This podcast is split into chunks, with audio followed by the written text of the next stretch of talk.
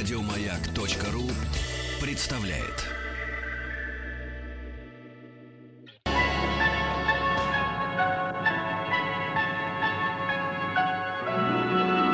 Уральские самоцветы.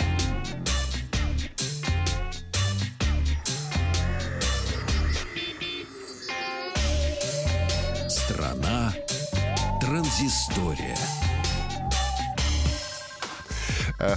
До- Доброе утро, здравствуйте. Эрекын Полтар. А, Именно по-чувашски. Вот как будут высокие технологии по-чувашски? Сообщите нам, пожалуйста. Я буду начинать так свою передачу на этой неделе. Надо понять, как высокие.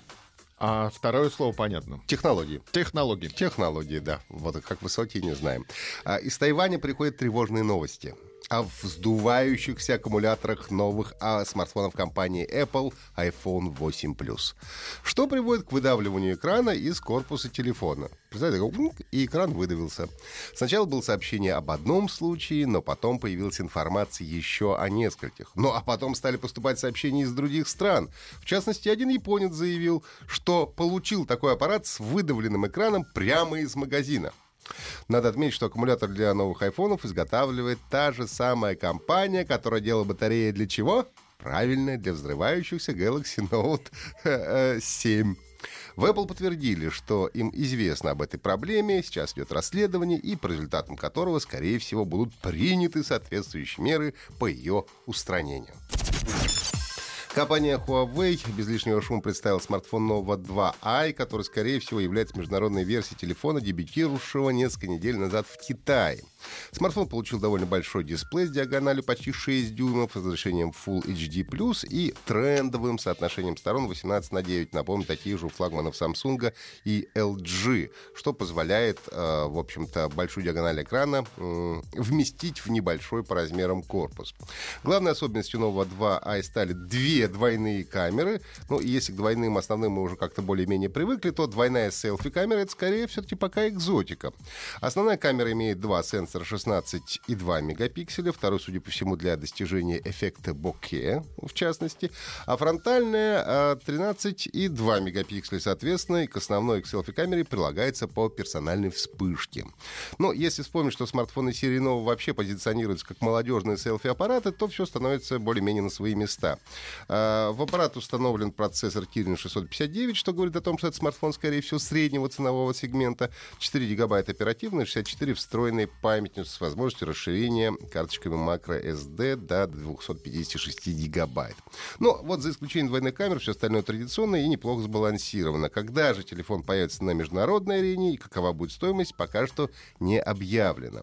Ну и напомню, что 16 октября в Мюнхене должна состояться презентация смартфона Mate 10, э, работающего на новейшем процессоре с искусственным интеллектом э, Kirin 970. На презентации процессора я был в Берлине на выставке IFA 2017, но и в Мюнхен тоже собираюсь на мероприятие, о чем вам потом подробно расскажу. А, На Игромире, о котором я вам вчера рассказывал, а, вчера компания Acer представила на России свой новый тонкий игровой ноутбук Predator Triton 700, который базируется на концепции Max-Q, представленной компанией NVIDIA на выставке Computex 2017 летом, который позволяет создавать ноутбуки в три раза тоньше и до трех раз мощнее по сравнению с прошлыми поколениями. Ноутбук имеет диагональ э, 15,5 дюймов, разрешение Full HD, что, впрочем, вполне достаточно для экрана такой диагонали. Толщина меньше 19 миллиметров, а вес 2 э, килограмма 600 граммов. Что кажется, что вроде бы много, но на самом деле нет. А, давайте разбираться.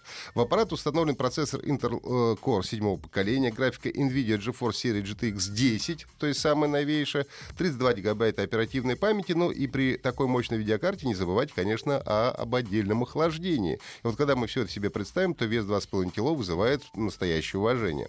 Клавиатура механическая с возможностью настройки подсветки э, RGB, ну и ноутбук должен появиться в продаже в России уже в этом месяце в трех вариантах, и самый дешевый вариант начинается со 160 тысяч рублей. Ну и компания Ubisoft представила новый кинематографический трейлер игры Assassin's Creed Origins, получивший название «Песок». И, соответственно, название на наших глазах все обращается в песок. Животные, люди, корабли, армии, даже египетские пирамиды. Что хотели сказать авторы, не очень понятно. То ли о недолговечности всего сущего, то ли намекали на то, что действие игры будет происходить во времена настолько давно забытые, что все уже давно обратилось в песок. В конце трейлера остается лишь главный герой игры, окруженный песком, и надпись конец — это новое начало. Но, между прочим, это вот специально для тебя, Павлик, в игре будет mm-hmm. а, специальный туристический режим, mm-hmm. который появится уже в следующем году. И если играть в этом режиме, то не нужно ни с кем воевать или выполнять задания, а можно будет путешествовать по игровой версии Египта. Я напомню, что действие игры разворачивается во времена правления Клеопатры. В процессе мы, как туристы, посетим Александрию, Мемфис, Дельту Нилы и оазис Эль-Фаюм.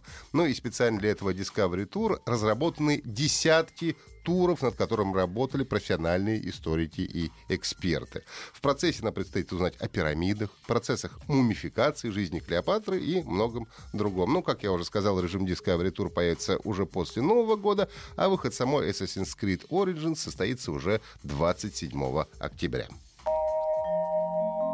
Уральские самоцветы. Еще больше подкастов на радиомаяк.ру.